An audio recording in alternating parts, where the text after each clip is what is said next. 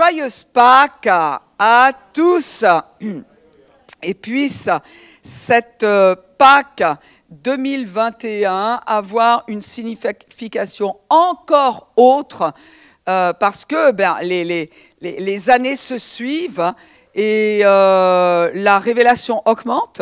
Donc, on reçoit la parole de Dieu et on reçoit la parole de Dieu et à chaque fois, même avec les mêmes versets, il y a encore quelque chose d'autre que nous comprenons. Alors, si vous voulez bien ouvrir votre Bible dans Jean chapitre 14, euh, versets 1 à 6, et puis j'en profite pour dire qu'il euh, y a peut-être des personnes qui m'ont écrit, euh, mais qui n'ont pas encore eu de réponse. Patience, j'étais en vacances, et donc j'ai pris, je me suis attribué le luxe de ne pas ouvrir tous les jours mes mails et de ne répondre qu'à l'essentiel. On est dans cette période essentielle, non essentielle. Alors, si vous n'avez pas encore eu de réponse, vous êtes tombé dans la catégorie non essentielle qui pouvait attendre mon retour au travail. Donc, à partir de mardi, euh, c'est ce que je vais faire, même si je travaille aujourd'hui pour, euh, pour, euh, en, en, tant que prédicatrice, eh bien, les emails vont attendre mardi. Donc voilà, je voulais le dire pour que vous euh, sachiez pourquoi je n'ai pas encore répondu. Bien, Jean, chapitre 14. Est-ce que vous êtes prêts? Est-ce que vous croyez que Dieu vous a concocté quelque chose? Vous savez, c'est quelque chose. Et ça ne va pas changer votre vie, mais depuis le temps que je voulais faire un couscous, je l'ai fait. Et, à vrai dire, je me suis rappelé euh, juste d'une. Hein, à quelle heure? Bah, Malheureusement, il y a confinement, mais ton nom était sur la liste, Anne-Marie. C'est que la distance ne permet pas, mais. Alors, euh, et, dit ma sœur. Donc, euh, et je me suis juste rappelé d'entendre de, la maman de, de Lydia, qui en avait fait un et qui disait non mais c'est rien à faire, c'est rien à faire. Moi, ça représentait vraiment euh, toute une montagne euh, de pois chiches euh, et tout le reste. je l'ai fait.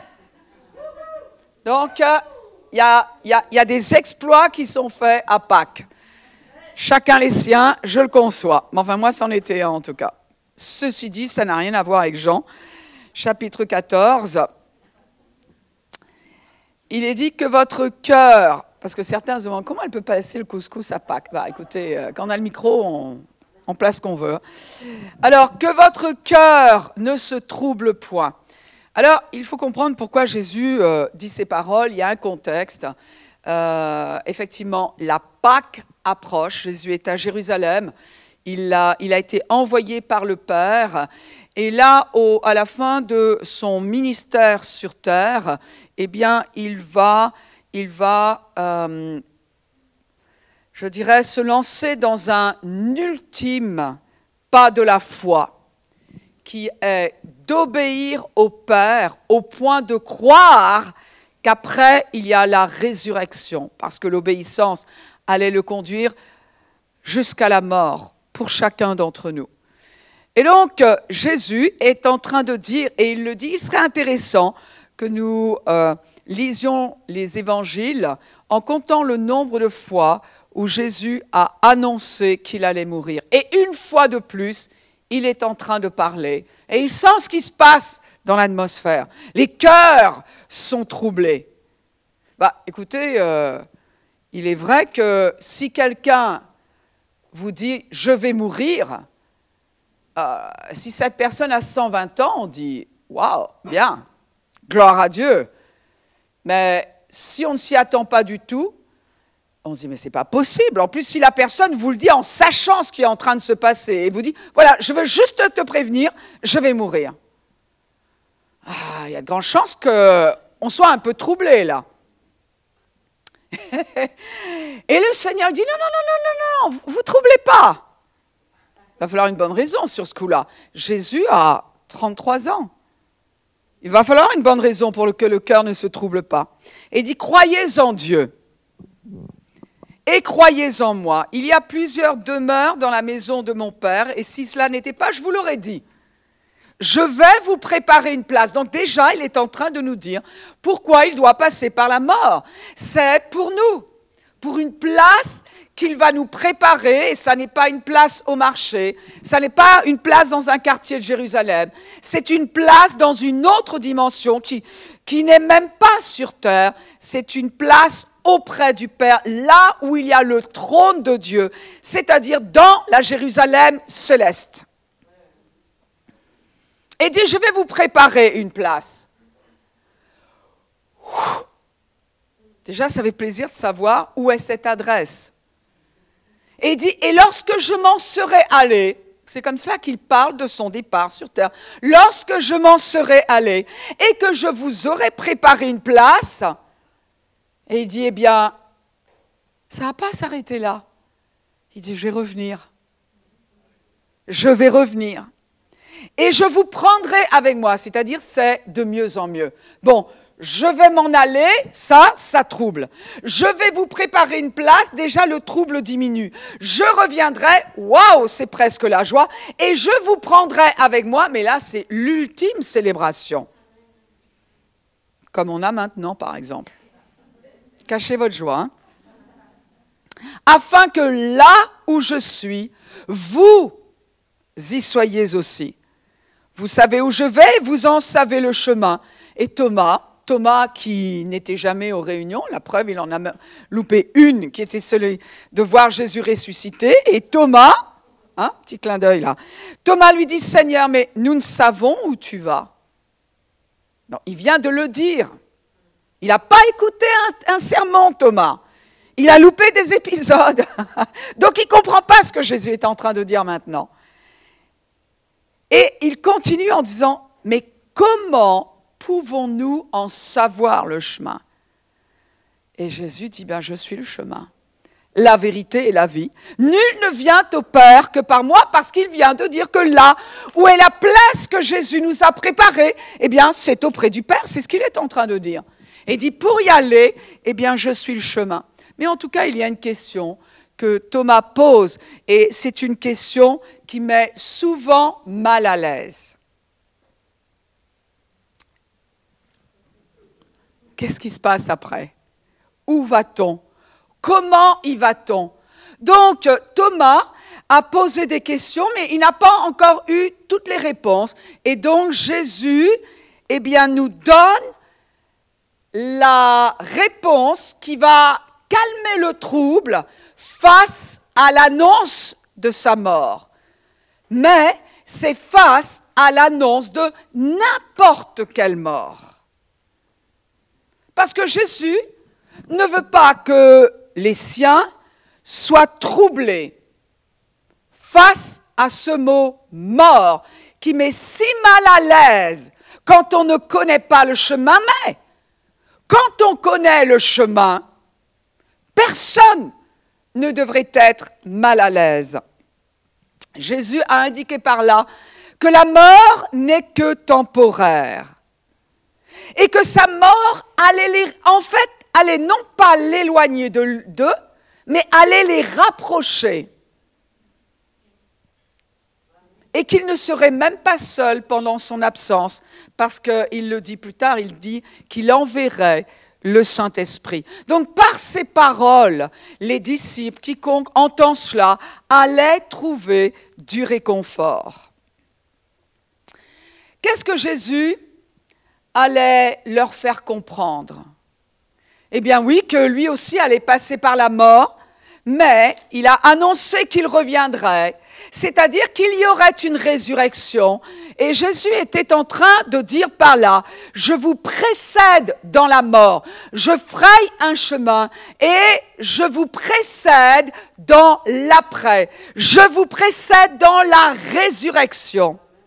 D'ailleurs, dans 2 Timothée, chapitre 2, verset 8, l'apôtre Paul dit, Souviens-toi de Jésus-Christ, issu de la postérité de David, ressuscité, pas simplement de la mort, des morts. Jésus est allé en enfer pour payer le prix pour notre péché, mais parce qu'il ne payait pas pour le sien, quand le nôtre a été, le prix du nôtre a été satisfait, la mort a été obligée de laisser Jésus partir. Il est ressuscité, mais il y en a d'autres qui sont restés dans la mort, ceux qui n'ont jamais mis leur foi dans le Sauveur. Ici, il est parlé de la résurrection. Résurrection, c'est ramener à la vie, revivre à nouveau. Jésus avait dit sur la croix, mon Dieu, mon Dieu, pourquoi m'as-tu abandonné? C'est la première forme de mort, celle que la Bible appelle le pire ennemi. Le pire ennemi n'est pas la mort physique. Le pire ennemi est la séparation d'avec Dieu. Sur la croix, Jésus a dit, mon Dieu, mon Dieu, pourquoi m'as-tu abandonné? Pourquoi parce que vous et moi étions séparés d'avec Dieu. Il fallait qu'il vienne sur notre territoire, pas simplement sur terre, mais sur le territoire où va tout être humain qui va passer l'éternité sans Dieu. Jésus a été en enfer. Il a été là où nous aurions dû aller. Il a subi la pire des morts, qui est la séparation d'avec Dieu. Mais ça n'était que temporaire parce que le prix qu'il allait payer allait satisfaire une justice divine qui nous permettrait à nous d'expérimenter à notre tour la résurrection, la vie du ressuscité. Dans, Acte, dans Apocalypse, pardon, chapitre 1, verset 18, Jésus se présente vivant, c'est après la résurrection. Et la preuve, il se présente vivant. Et il dit à l'apôtre Jean, L'apôtre Jean était à, Patmos, sur une île. Il était prisonnier, mais en même temps, il était dans l'esprit. Nous, les êtres humains, nous appartenons à deux domaines en même temps. Nous appartenons à ce qui est sur terre et nous appartenons à un domaine spirituel, celui de Dieu ou celui de l'ennemi de Dieu, celui du diable. Et ici, Jésus dit, je suis le premier et je suis le dernier. Et il dit, j'étais mort. Non, mais attendez. Vous vous rendez compte, quelqu'un qui se présente à vous et qui dit, bah, j'étais mort. ok. Ouais. Et il dit, voici, je suis vivant.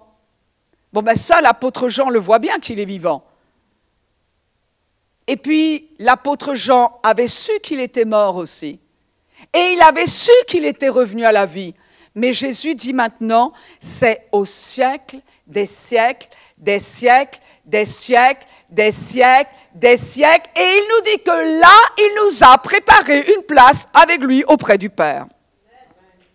Au siècle, au siècle, au siècle, au siècle. Et il dit, je tiens les clés de la mort et du séjour des morts.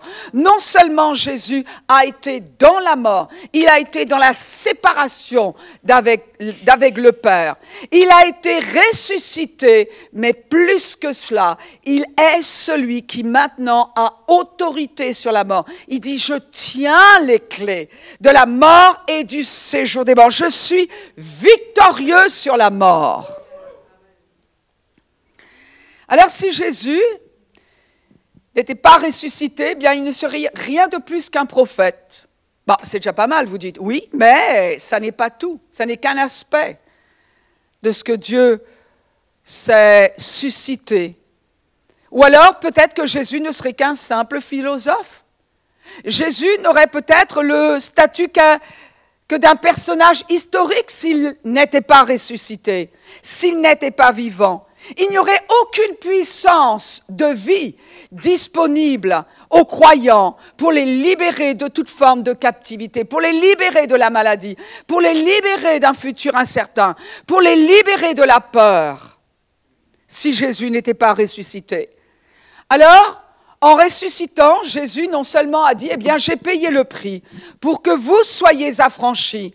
Mais à quel point sommes-nous affranchis? Oui, en acceptant le sacrifice de Jésus à la croix, nous avons été affranchis affranchis de la nature du péché. Nous sommes nés de nouveau. Mais à quel point encore sommes-nous vraiment libres? La Bible nous dit dans 1 Corinthiens chapitre 15, verset 56, il nous est parlé de l'aiguillon de la mort qui est le péché. C'est-à-dire que qu'est-ce qui donne de l'autorité au péché? C'est la mort, c'est la nature du, péché. La Bible La Passion dit, c'est le péché qui donne à la mort son aiguillon. Vous savez, un aiguillon, eh bien, c'est un, souvent une baguette de bois avec au bout, il y a un, souvent un, morceau de fer un peu pointu pour faire avancer le bétail. Il suffit de piquer un peu le bétail et clac, clac, clac, il part. Mais cet aiguillon-là, c'est ce qui va piquer le bétail. Mais s'il n'y a pas cet aiguillon, le bétail, il, ne sent rien du tout. Et là, c'est la même chose. C'est le péché qui donne à la mort son aiguillon. Sans le péché, la mort ne pique pas. Sans le péché, sans le péché, il n'y a rien. La mort, la mort ne nous fait pas mal. Une autre version dit la mort tient du péché son pouvoir de tuer.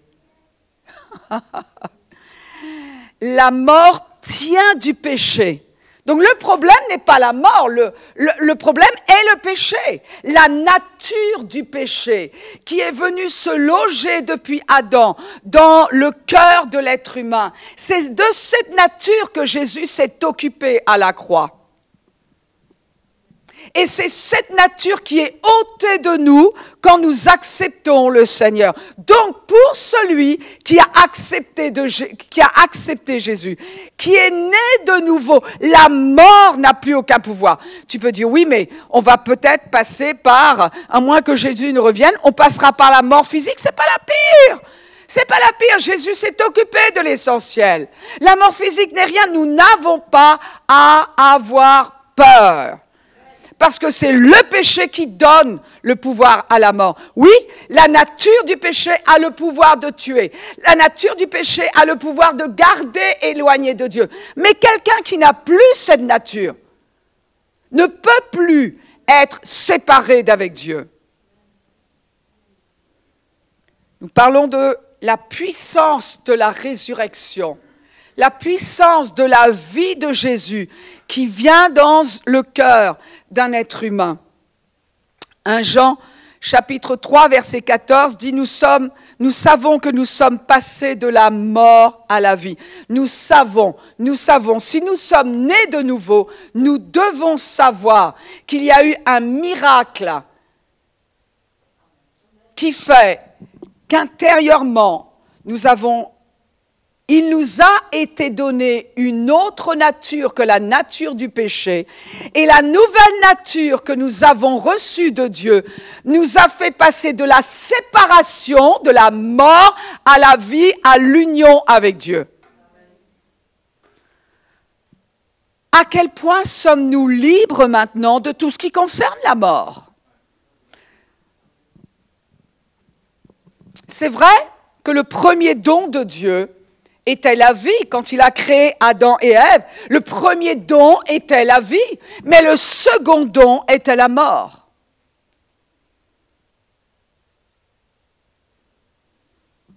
Quand Adam et Ève ont péché, heureusement que Dieu a mis une limite de temps à notre passage sur terre, parce que s'il n'en avait pas mis, eh bien pour l'éternité, nous aurions vécu dans la séparation d'avec Dieu. La mort était un second don. On en a moins peur hein, maintenant.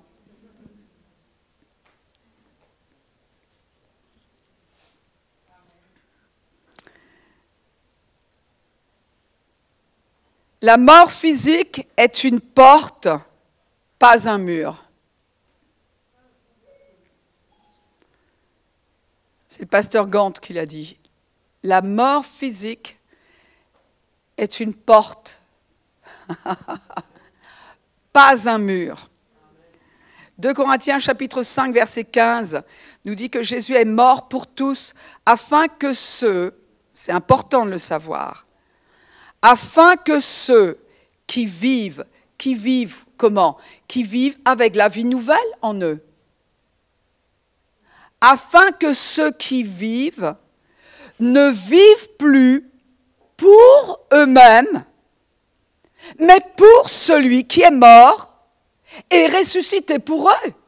Jésus est mort pour nous, mais Jésus est ressuscité pour nous. Et maintenant, nous qui vivons avec sa vie, ce n'est plus moi qui vis, c'est Christ qui vit en moi. La Bible dit que nous ne vivons plus pour nous-mêmes. Nous vivons maintenant pour Dieu. C'est-à-dire que nous le laissons libre de manifester la vie qu'il a mise en nous à notre monde. Il nous laisse libre de donner une pleine manifestation à la vie qui est en nous, afin que cette vie-là puisse s'écouler de nous et toucher notre monde, bénir notre monde, relever notre monde. Ça, c'est l'idée de Dieu. C'est la raison pour laquelle nous sommes encore sur Terre.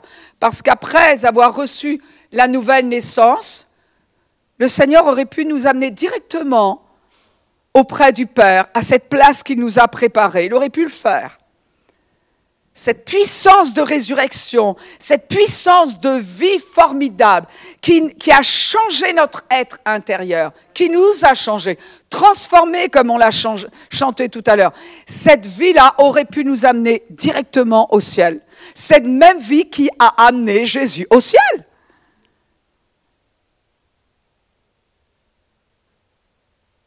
Le Seigneur a dit non, ceux qui ont ma vie, je vais les laisser ici-bas pour qu'ils aient le privilège de ne plus vivre pour eux, mais qu'ils aient la joie de vivre pour moi. C'est important de se rappeler ce que l'on fait sur Terre. Puisque la mort n'a plus de pouvoir sur nous, Jésus est en train de dire, servez-moi sans limite. Puisque la mort n'a plus de pouvoir sur vous. Servez-moi sans limite. Ne laissez rien vous limiter quand vous voulez me servir. Ne permettez à aucune peur de vous empêcher d'être ce que je dis que vous êtes. Ne permettez à quoi que ce soit de vous empêcher de faire ce que je vous dis que vous pouvez faire maintenant en tant que nouvelle créature. Quelqu'un attend de voir qui tu es en Christ. Hébreu, chapitre 2, verset 15 nous dit, il délivra tous, Jésus est mort afin qu'il délivrât tous ceux qui, par crainte de la mort, étaient toute leur vie retenus dans leur servitude. Ici, nous avons un verset qui est extraordinaire et qui est en train de nous dire que la mère de toutes les peurs, c'est la peur de la mort. Et si vous et moi ne sommes pas capables de regarder la mort en face, de regarder la peur que suscite la mort, alors que nous sommes ressuscités avec Christ, alors que nous avons la vie de Christ en nous, nous n'avons aucune raison d'avoir peur de quelle que soit la, forme de la mort qui se présente à nous. La, la, la, la, peur de la mort de notre futur, la peur de la mort de notre corps, la peur de la mort d'une relation, la peur de la, la peur de la mort d'un mariage. Nous devons être tellement sûr que le ressuscité a vaincu la mort, qu'il nous a donné cette victoire, que nous pouvons regarder n'importe quelle forme de mort et dire, tu as été vaincu à la croix, je servirai mon Dieu. Je suis qui Dieu dit que je suis, je ferai ce que Dieu dit que je peux faire. Mais combien de chrétiens n'ont pas peur Peur? J'ai peur de perdre. J'ai peur de donner, j'ai peur de ne pas avoir, j'ai peur de ne pas réussir. Toutes ces peurs viennent de la peur de la mort. Nous avons été rendus vainqueurs sur la mort parce que nous avons en nous la vie du ressuscité. lui et nous partageons cette vie qui a vaincu la mort. C'est tellement vrai que l'apôtre Paul disait dans Philippiens 1.21, car Christ est ma vie et la mort m'est un gain. Jésus nous a montré, Jésus nous a montré à quel point il était possible de servir Dieu parce qu'on avait peur de rien. Dans Philippiens chapitre 2, il nous est dit de Jésus, l'apôtre Paul nous parle et il nous dit, il s'est humilié lui-même, se rendant obéissant jusqu'à la mort.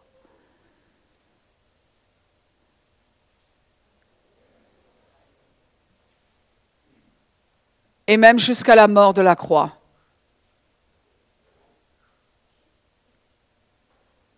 Jésus était tellement certain de la puissance de résurrection, était tellement certain que le plan de Dieu allait réussir, que quand il s'est agi d'obéir jusqu'à la mort, la mort la plus ignoble qui ait été donnée de vivre à un être humain, la mort la plus injuste, parce qu'il ne mourrait pas pour ses péchés, il mourrait pour ceux de tous les êtres humains, les péchés les plus abjects. Et Jésus a pu obéir au Père, il devait le faire, il a pu obéir au Père, parce qu'il était sûr qu'il allait vaincre le péché, parce qu'il croyait dans les paroles que Dieu lui avait dites, c'est-à-dire je te ramènerai à la vie. J'ai besoin de ta vie, j'ai besoin que tu meurs, mais je te ramènerai à la vie. Et il a dû croire en ces paroles. Il a dû croire, il a dû vaincre la tentation de se laisser aller à avoir peur de la mort. Il avait, il avait si peu de la mort qu'à des gens qui voulaient partir eh bien, il disait, OK, allez-y. Et puis ensuite, il se tournait vers ceux qui étaient là. Il disait, et vous aussi, vous voulez partir? Allez-y.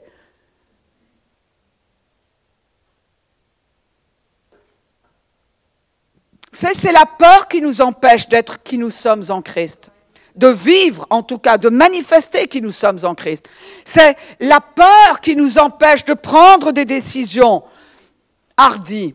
C'est la peur qui nous empêche d'éduquer nos enfants en, les aidant à prendre position pour Christ à l'école. C'est la peur qui nous empêche de changer de, catégorie euh, professionnelle quand Dieu dit vas-y, tiens, je voudrais que tu fasses ça plutôt. C'est la peur qui empêche certains de se marier. C'est la même peur qui empêche certains de ne pas se marier. La peur, la peur de quoi? La peur de la mort. Celui qui a vaincu la peur de la mort a vaincu toutes les formes de peur. Et celui-là est vraiment libre d'obéir au Seigneur, sachant que nous vivons pour lui, pour le servir. Romains chapitre 6, nous dit de Jésus, sachant que Christ est ressuscité des, sachant que Christ ressuscité des morts ne meurt plus. La mort n'a plus de pouvoir sur lui. C'est-à-dire que celui qui a expérimenté cette vie de résurrection, Christ a expérimenté cette vie de résurrection. Mais dites-moi, qui encore ici a expérimenté cette vie de résurrection quand nous sommes nés de nouveau? Et vous savez, ce matin, j'étais en train de penser à, ce message et je me dis, ça, ça c'est vrai, ça. Finalement, la résurrection de Jésus, ben, elle n'a pas fait de bruit. Sa mort a fait du bruit. Il y a un tremblement de terre. Les ténèbres sont arrivées sur Jérusalem. Mais la résurrection, elle n'a pas fait de bruit. Un peu comme notre nouvelle naissance. Je pensais à ça ce matin. C'est vrai, quand nous sommes nés de nouveau, ça n'a pas fait de bruit. Il y a le miracle de la vie nouvelle qui est venue en nous, qui a changé notre cœur Mais ça n'a pas fait de bruit. Il a fallu que quelqu'un à l'extérieur se dise, il y a quelque chose qui a changé. Tiens, c'est bizarre, la pierre a été roulée de devant la tombe. Que s'est-il passé?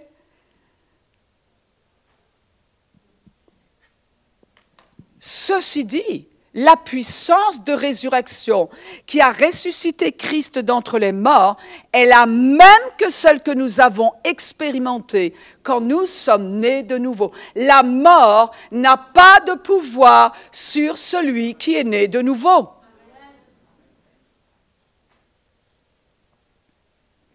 De Timothée chapitre 1, verset 10, c'est extraordinaire. Je ne sais pas comment vous faites pour rester aussi calme que cela, mais c'est juste extraordinaire. De Timothée chapitre 1, verset 10, il est dit que notre Sauveur Jésus-Christ a détruit la mort. C'est-à-dire qu'il a détruit la puissance de la mort, la puissance de la séparation, la puissance des effets de la mort. Il a anéanti la séparation éternelle avec Dieu existe toujours. La mort physique existe toujours. La maladie, qui est une forme de mort, existe toujours. Mais Jésus a ôté l'aiguillon de manière à ce que ce qui est toujours ne nous fasse plus mal. À nous qui avons expérimenté la vie du ressuscité. Et en détruisant la mort, il a mis en évidence la vie et l'immortalité par l'évangile. C'est dans l'évangile que cette évidence est révélée. Moi, ma question est, sur quoi as-tu tes yeux? Sur la mort? La peur? Qui t'empêche d'être qui Dieu dit que tu es? Qui t'empêche de faire ce que Dieu dit que tu peux faire, qui t'empêche d'avoir ce que Dieu dit que tu as en Christ? Ou est-ce que tu as les yeux fixés sur la vie et sur l'immortalité.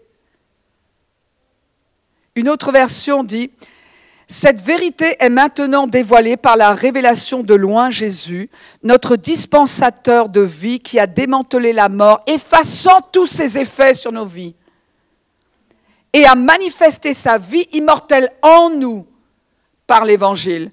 Une autre version dit, mais maintenant, ce dessein et cette grâce extraordinaire ont été pleinement révélés et réalisés par nous, par l'apparition de notre Seigneur Jésus-Christ, qui, par son incarnation et son ministère terrestre, a aboli la mort, la rendant nulle et non avenue et a mis en lumière la vie et l'immortalité par l'Évangile. Il y a non seulement Jésus nous a démontré ce que cela voulait dire de servir Dieu parce qu'il n'avait pas peur de la mort, mais il y a quelqu'un d'autre encore, c'est l'apôtre Paul. Dans 1 Corinthiens chapitre 15 verset 31, l'apôtre Paul disait, je suis chaque jour exposé à la mort. Je ne sais pas si certains ils sont stressés parce qu'il y a le Covid. Imaginez vivre hein, en étant chaque jour exposé à la mort. Là, on ne parle pas de traverser la promenade des Anglais hein. à pied. non, même si personnellement, je trouve qu'il n'y a pas tant que ça de, pas tant que ça de vitesse. L'apôtre Paul, où que ce soit que Dieu l'envoyait, il était exposé à la mort. Donc l'apôtre Paul a pu vivre complètement stressé. il y a la Covid.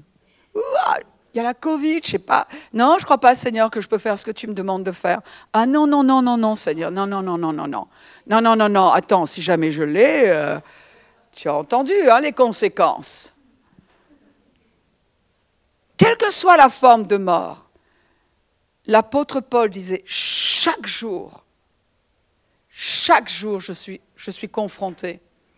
Et c'est tellement vrai que l'on se souvient qu'il a dit mes persécutions, mes souffrances. Mais à quelle souffrance n'ai-je pas été exposé? À Antioche, à Icône, à Lystre Quelle persécution n'ai-je pas supporté Et le Seigneur m'a délivré de tout. Qu'est-ce qui a fait que l'apôtre Paul a pu faire la volonté de Dieu, même au milieu de la persécution, même face à la souffrance? Et c'est pas simplement qu'il ait fait face à la persécution et à la souffrance, mais il était tellement sûr qu'il avait lui-même suffisamment de vie en lui, que la grâce était suffisante à son égard, qu'il a permis au Seigneur de le délivrer de tout ce qui se présentait à lui. Et il est mort une fois qu'il a choisi de mourir. C'est ce qu'il a dit C'est ce qu'il dit dans Philippiens. Il dit, je suis entre les deux, je reste. C'est pour vous, mais personnellement, j'ai envie d'y aller. J'ai envie d'aller là où le Seigneur m'a préparé une place, mais rien que pour vous, allez, je reste. Et soyons sûrs qu'avec les expériences de délivrance que l'apôtre Paul avait vécues le jour où il est parti, c'est parce qu'il avait choisi de partir. Et il est parti sans avoir peur de la mort.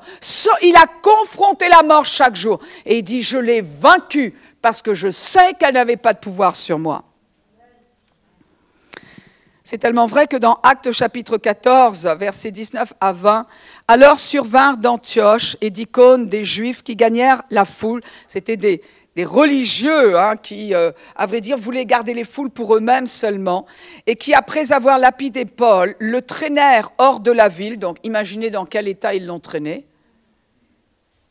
Vous croyez qu'ils l'ont déposé délicatement sur une civière et ils sont allés? Non, littéralement, ils l'ont traîné après avoir été lapidé, pensant qu'il était mort. Mais les disciples, vous imaginez, à chaque fois je vois cette scène-là. Il y a les chemins caillouteux du Moyen-Orient, il y a des oliviers, il y a des petits buissons, et l'apôtre Paul est traîné sa chair est exposée, a certainement une grande chaleur, les mouches sont là. C'est un peu plus réel là. Hein il le traîne, il le traîne sans ménagement. Peu importe si, si ses jambes rusent contre les, les pierres, sans ménagement, il le traîne et il le jette là. Les disciples ne l'ont pas laissé tomber. Ça, c'est important de savoir y a-t-il des disciples autour de moi? Les disciples, quand ceux qui l'avaient lapidé sont partis, la Bible nous dit, ils l'ont entouré. Qu'est-ce qui s'est passé quand ils l'ont entouré? C'était pas pour chasser les mouches, hein C'était pas pour euh, juste lui nettoyer les plaies. Parce que eux aussi ont dû ne pas avoir peur de la mort. Il n'était pas résigné à laisser la mort l'emporter parce que ça n'était pas juste. Quelle est notre détermination quand on nous demande de prier pour un malade? Est-ce que l'on a peur de la mort? Est-ce qu'on a peur de la maladie? Est-ce que l'on a peur de, ce que nos yeux voient, de ce que nos oreilles entendent? Si nous avons peur, alors nous sommes soumis. Mais si les disciples l'ont entouré, ils l'ont entouré parce qu'ils ont prié pour lui. Ils étaient tellement certains que la vie du ressuscité qui était en eux, qui était en Paul, et elle était tellement suffisante qu'ils lui ont commandé, Paul, au nom de Jésus de Nazareth, lève-toi. Et c'est ce que Paul a fait. Il s'est levé. Mais alors ça, ce qui suit, c'est encore plus épatant. Parce qu'il dit, non seulement il s'est levé, mais il est retourné en ville. Non mais attendez, on dit pas là. Il n'avait pas peur de la mort. Euh, en revanche, je pense que ceux qui l'ont vu arriver, eux, ils ont dû avoir peur. L'apôtre Paul est retourné. Et je pense qu'il devait chanter avec toute sa troupe de disciples qui étaient autour d'eux. Et il devait y avoir des chants. Il devait y avoir, ça s'entend quand il y a la victoire, mes amis. Il y a quelque chose à entendre dans la bouche de ceux qui n'ont pas peur de la mort. Et ils ont servi Dieu. L'apôtre Paul dit dans 2 Corinthiens 1, 19, il dit, nous regardions comme certains notre arrêt de mort, afin de ne pas placer notre confiance en nous-mêmes, mais de la placer en Dieu qui ressuscite des morts. Un petit peu comme Abraham. C'est exactement ce même esprit de foi, Abraham, qui est appelé le père de la foi. Il nous est dit que quand Abraham, Dieu lui a demandé son fils, Dieu lui a demandé de lui donner son fils, son seul et unique, sur qui reposaient toutes les promesses qui concerneraient le peuple d'Israël, qui concerneraient la, manifestation de la puissance de l'alliance entre Dieu et ce peuple. Et Abraham, qui avait eu cet enfant par la foi, la Bible nous dit qu'il était, il était prêt à offrir son fils parce qu'il croyait que Dieu pourrait même le ressusciter des morts. C'est-à-dire qu'Abraham connaissait le Dieu vivant et il a accepté de faire confiance au Dieu vivant pour qu'aucune forme de peur de la mort ne l'empêche d'obéir à Dieu. Et on revient à cela encore. Certains ont peur d'obéir à Dieu à cause d'un manque de finances. D'autres ont peur d'obéir à Dieu s'ils sont seuls. D'autres ont peur d'obéir à Dieu s'ils ont un enfant. D'autres ont peur d'obéir à Dieu s'ils n'ont pas un enfant. Dieu ont peur, certains ont peur d'obéir à Dieu s'ils restent à ce poste. D'autres ont peur d'obéir à Dieu s'ils ne restent pas à ce poste. C'est irrationnel. Et quand nous sommes nés de nouveau, alors nous devons savoir ce qui nous est arrivé. Et comme ceux qui nous ont précédés, nous devons savoir que Jésus-Christ est vivant et que ce Jésus-Christ qui est vivant, qui a vaincu la mort, alors ce Jésus nous a donné cette qualité de vie qui nous permet de ne jamais avoir peur de la pire des formes de mort, de la pire des formes de peur, de ne pas céder à la peur de la mort, c'est-à-dire de ne céder à aucune peur. Vous savez, quand on sent que la peur vient, on peut le sentir, hein on, peut sentir la peur. Exactement comme on peut sentir la maladie venir. Certains, ils ne savent pas cela. On peut, on sent la maladie qui vient. On la sent qui approche. Parce que la Bible nous dit, Dieu, Jésus s'est chargé. Chargé. Ben, ça veut bien dire ce que ça veut dire, chargé. Et quand la maladie essaie de se charger sur nous, on commence à sentir les symptômes, c'est à ce moment-là qu'on entend certains dire Oh ben j'ai un rhume. Ben paf, ça y est, tu l'as. C'est aussi simple. Vous ne savez pas combien de fois il m'est arrivé de rester en, en, en, sentant la maladie qui essayait de s'attacher à moi. Je dis non, il est hors de question. Je ne dis rien, je prononce aucun mot si ce n'est Seigneur, je te remercie de ce que je reste en bonne santé, parce que par les meurtrissures de Jésus, j'ai été guéri. Je refuse de changer quoi que ce soit à mon emploi du temps dans ces cas-là. Je refuse de changer quoi que ce soit. Ah, j'ai mal à la tête. Ah bah tiens, je vais me recoucher. Parfait. Tu viens de te charger de la maladie, selon les Écritures en tout cas. La peur la peur, la peur, la peur. Jésus est celui qui nous a donné la victoire sur la mort. La preuve, c'est que nous vivons avec la vie du ressuscité. Et nous devons nous rappeler, quand nous prenons des décisions, que grâce à ce qui s'est passé en nous, nous avons vaincu la mort. Il y a ce, ce passage-là, et je terminerai avec cela. Alors évidemment, on voit les disciples aussi sont un exemple. La Bible nous dit, ils n'ont pas aimé leur vie jusqu'à craindre la mort.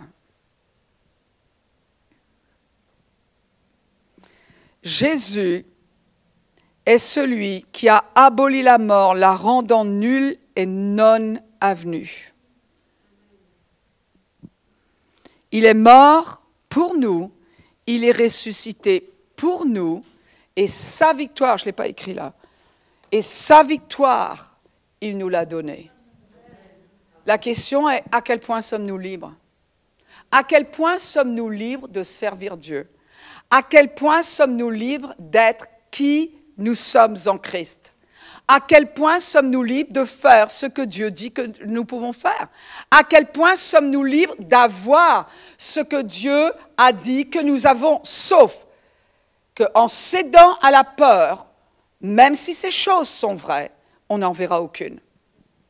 Les disciples ont dû choisir, l'apôtre Paul tous les jours a dû choisir de faire face à la mort et de se dire, est-ce que je vais me soumettre à la peur? Ou est-ce que, parce que Christ m'a donné la victoire sur la mort et sur la peur, je vais faire exactement ce que Dieu dit que, je, que je vais faire? Et c'est ce que nous pouvons célébrer en cette Pâque de 2021. C'est notre propre victoire sur la peur de la mort. La vie nous a été donnée, aucune raison d'avoir peur de la mort. La Bible nous dit que la vie a englouti la mort.